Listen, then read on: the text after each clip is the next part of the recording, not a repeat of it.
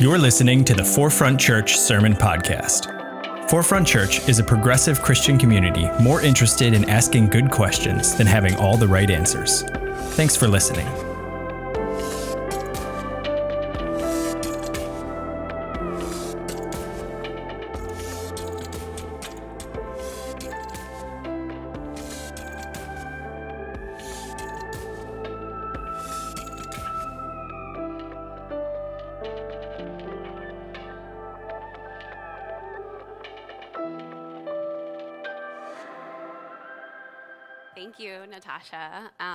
Thank you, Forefront and our worship team, for getting us started.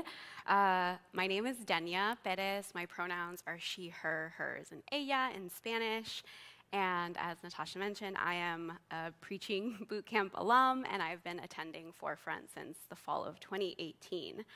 Uh, I'm really excited to be here. I'm also a little nervous. Uh, I can't decide if this is more nerve wracking than court, uh, but I'm here. And so thank you all for being here and for being gracious and patient as I go through this sermon. Um, we are currently in our values series, and I'm really excited to preach on the topic of uncommon kinship. Um, and before I tell you why I'm excited about preaching about friendship and uncommon kinship, I want to again give our love and a shout out to Reverend Josh and Austin, who are tying the knot today. Can we give them some love? Sending them our love and prayers so that their marriage is full of joy and grace and just fun. Um, I hope that it's fun and there's a lot of friendship um, as a basis for their marriage. So, for people who know me, you know that in addition to being Christian, I'm also a baby astrologer slash enthusiast. Um, those two are not mutually exclusive. I think God gave us astrology as a tool to understand ourselves, the universe, and each other.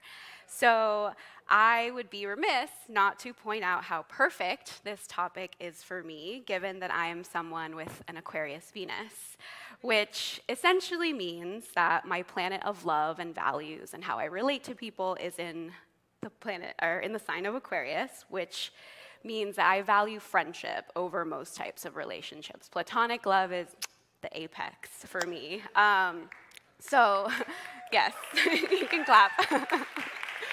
um, so, given this placement um, and my life experience, um, I'm excited and prepared to go into detail about why platonic love is the most underrated love and how exploring and investing in this type of intimacy can actually help us become closer and better understand God. So, now that you know my little astro background, um, a little bit more about me. Uh, I grew up in a Catholic church, uh, attended a predominantly Mexican immigrant church in Sonoma County in the San Francisco Bay Area. And growing up, I felt like there were a lot of empowering and beautiful messages that I internalized as I made it through the Holy Sacraments. Um, in particular, the, the idea that we should center those on the margins, be community minded, and honor our parents and our elders as we do God. I remember a priest would often pray for immigrants crossing the border, for those who were incarcerated and separated from their families, um, and for women and others escaping intimate partner violence. However, uh, as is the case in most faith practices, I also learned that Catholicism contained many toxic and harmful messages, especially relating to sin, guilt and how the correlation between sin and guilt affect our accessibility to and lovability by God.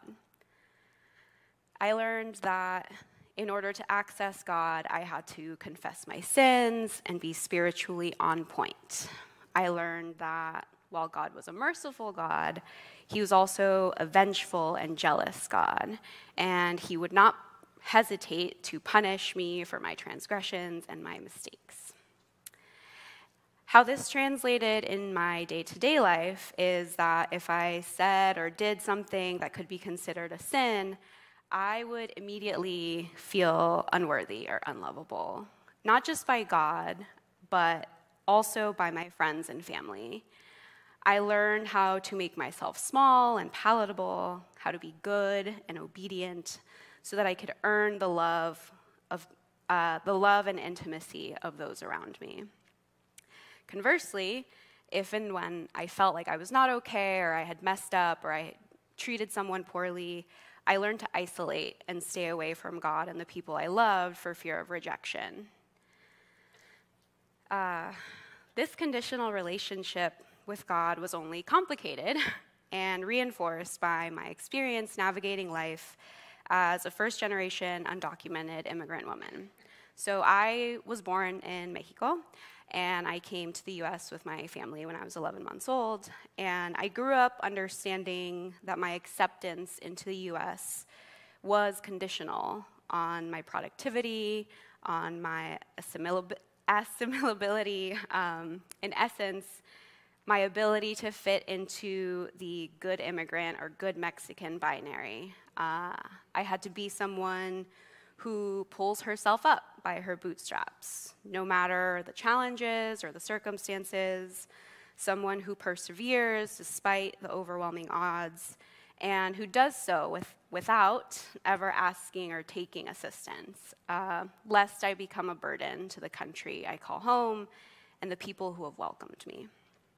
So, fast forward to college, um, like many people, I went through a period in my early 20s, late teens, where I was learning about and being exposed to new ideas, philosophies, and values that started making me question my Catholic upbringing. Around the same time that my political consciousness was growing, my parents were also on the verge of deportation. And the DREAM Act, uh, which would have provided a pathway to citizenship for people like me who were brought to the US as children, failed to pass. Uh, because I was ineligible for federal financial aid due to the fact that I'm undocumented, um, I couldn't afford paying tuition at the women's college I was attending. I ended up dropping out, moving back home to attend community college until I could figure out a way to transfer and pay for more affordable university. During this time, I felt like I couldn't tell anyone the truth because I felt abandoned by God. I thought if God had let this happen, what would my friends think or do when I revealed my legal status to them? I was experiencing a spiritual famine that in turn led me to isolate and push away the friends in my life who at the time were trying to understand what was happening. Uh, like Naomi in the book of Ruth, which we'll dive into in a second, um, my attempts to isolate while I was undergoing this faith and life crises uh, led me to keep my friends at a distance. I didn't want to burden them with my problems, especially when we were all just trying to enjoy our youth. Lucky for me and my faith journey, my friends were just as stubborn and loyal as Ruth. So let's talk about Ruth. So, Ruth chapter 1, verses 16 through 17. Um, Ruth says, do not urge me to leave you or to return from following you, for where you will go, I will go, and where you lodge, I will lodge. Your people shall be my people, and God my God. Where you die, I will die, and there I will be buried. May the Lord do so to me, and more also, if anything, but death, if death parts me from you. So there's a lot to unpack there. Uh, a little bit of background and context for this conversation. So it's a conversation happening between two women, Ruth and Naomi. Ruth is Naomi's daughter in law by marriage. Uh, there was a severe famine that drove the women out of Israel and claimed Naomi's husband and two sons, leaving Naomi widowed. Naomi's the uh, mother in law. And Ruth also became widowed. There's a third woman named Orpah as well, who's also widowed. And so Naomi, being the older, wiser woman um, in this situation, and without her husband and sons, um, it was a tragic situation. And so when she's saying, you know, like you should go to these two women, she wants to spare them basically her fate. She wants them to try to remarry. She encourages them to return to the lands of their father so that they might marry again. And Orpah does leave, but Ruth refuses to leave her alone. Um, the story ends happily. When the famine ends and they return to Israel, Ruth is able to remarry. She actually remarries a good man named Boaz. Um, and they are able to live in community. Uh, Ruth continues to take care of Naomi, Naomi, and they continue this beautiful relationship even though she remarries. So I think there are a couple ways uh, to interpret this scripture. Um, it has been used in wedding vows. Uh, it has been used to illustrate how God should underpin all of our actions, how faith in Jesus should be the source of great hope. And I think there's also an argument to be made that it could support the idea of assimilation because, again, um, Ruth was a non Jew who marries into this Jewish family, takes on the traditions. And so, you know, the part where she says, Your people shall be my people, your God, my God I think there's an argument to be made for that. Uh, however, I want to make the case as an attorney uh, for an alternative interpretation of this passage. Uh, I posit that the Bible, this Bible verse, is actually a celebration of platonic love and intimacy. Uh, I think it's an invitation for us to experience God's grace and love through our friendships. And the reason I believe that is because in this passage, Ruth shows us the power of platonic love and healing powers, how our friendships and relationships to community uh, can help us repair and reconstruct our relationship with faith, um, and even give us insight into how big and generous God is. Naomi is someone who I have identified with in various points in my life. She's someone who's experienced heartbreaking loss, who has resigned herself to a life of isolation due to her fear of being a burden on those around her. But fortunately, she had Ruth, uh, someone who sees her at her most vulnerable and chooses to stay. Not out of obligation or pity, because we all know mother in law in law relationships can be complicated, but out of love. She shrugs off Naomi's attempts to push her away and instead lovingly claps back and says, Do not urge me to leave you or to return from following you, for where you go, I will go, and where you lodge, I will lodge. Your people shall be my people, and your God, my God. Where you die, I will die, and there I will be buried. If that isn't an example of a ride or die bestie, I don't know what is. she said, Your people shall be my people, and your God my God. Where you die, I will die. Can we just take a moment to soak that in? The power and devotion in Ruth's response to Naomi is beautiful because how many of us have experienced that? How many of us have been blessed by the kind of friendship where you don't have to put on airs about how you're really doing? And I might cry. I'm also cancer rising, so. Uh,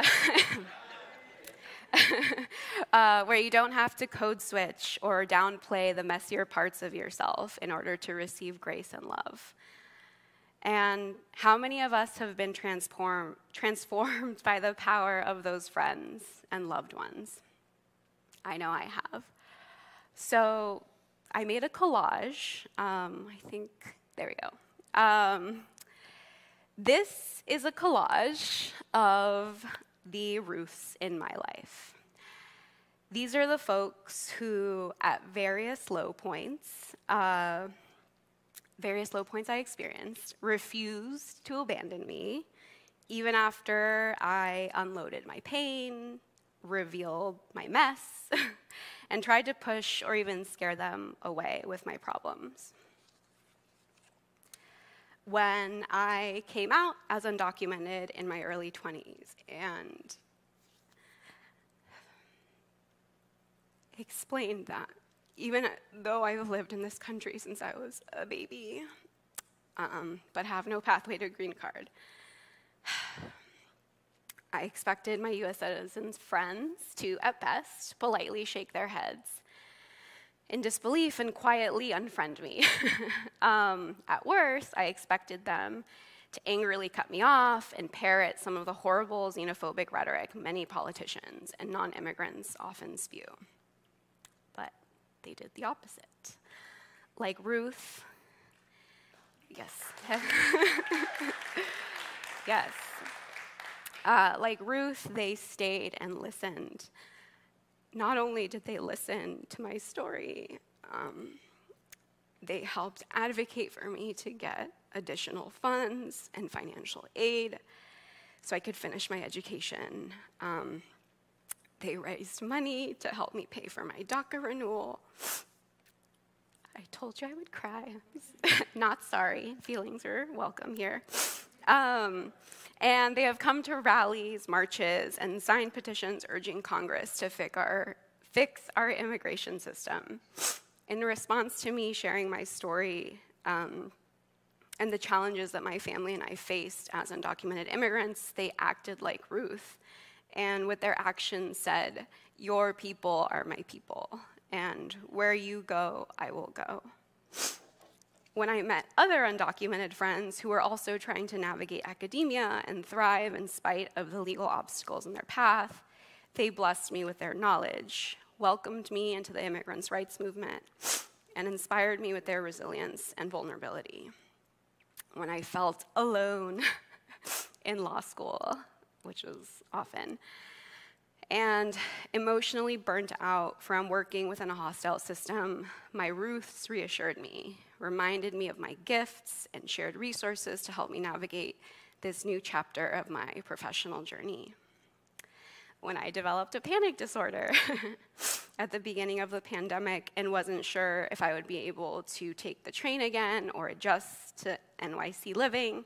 They accompanied me on my commutes, they let me sleep over at their apartments, and shared best practices for managing anxiety. When I questioned my faith and wondered whether God even existed, my fellow forefronters, some of them pictured in the lower left corner, showed me through their love and devotion that not only was God real, but that God is a loving, gracious, and patient God a God that works through and in people and relationships, a God that wants to see and walk with us even in, no, especially in our most vulnerable and messy spiritual state.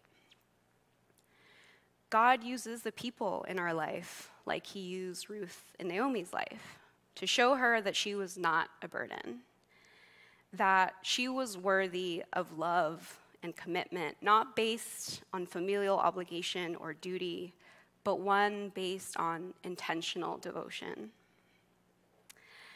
In preparation for this sermon, I pulled some friends on social media, as one does.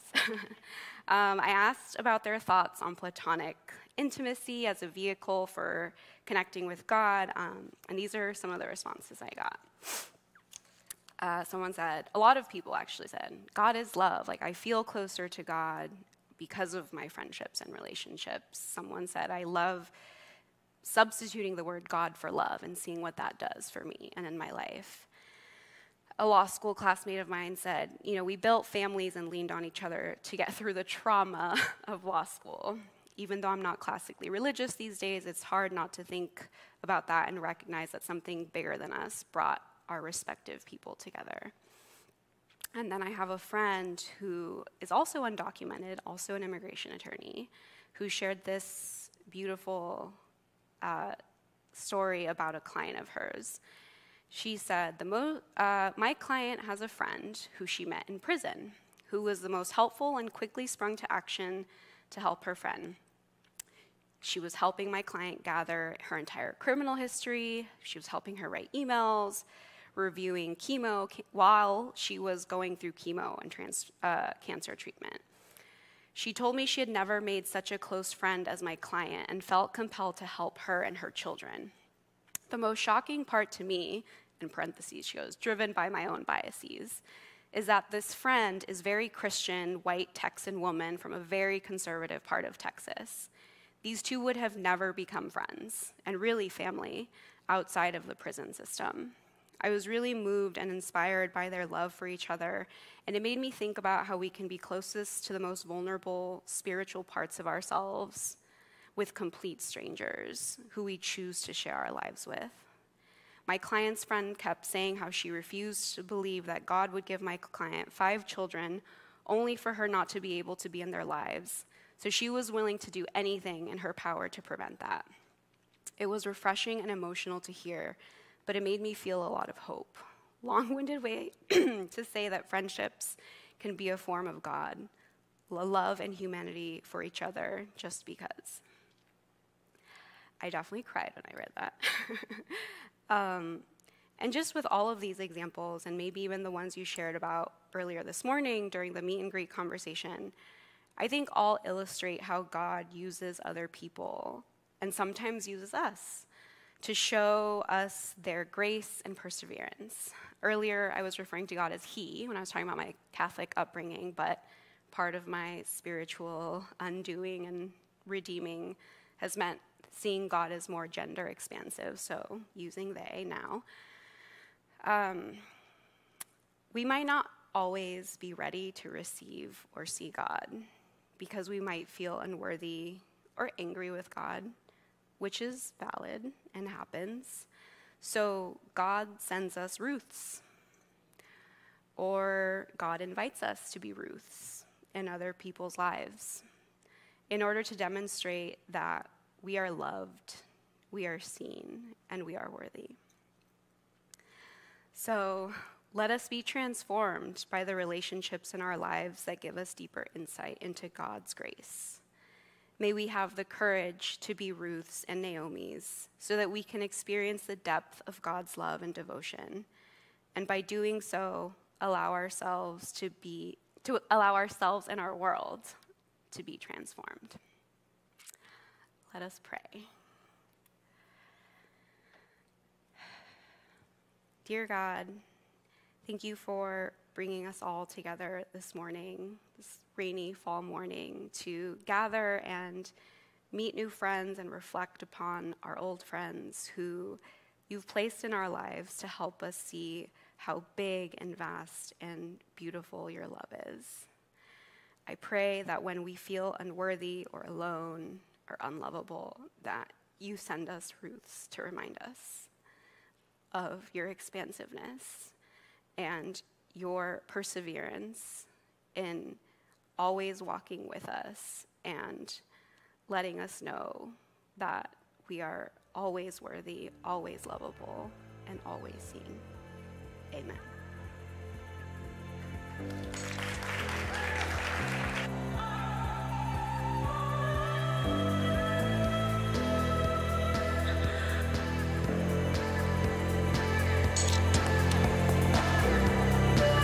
Thanks for listening to the Forefront Sermon Podcast.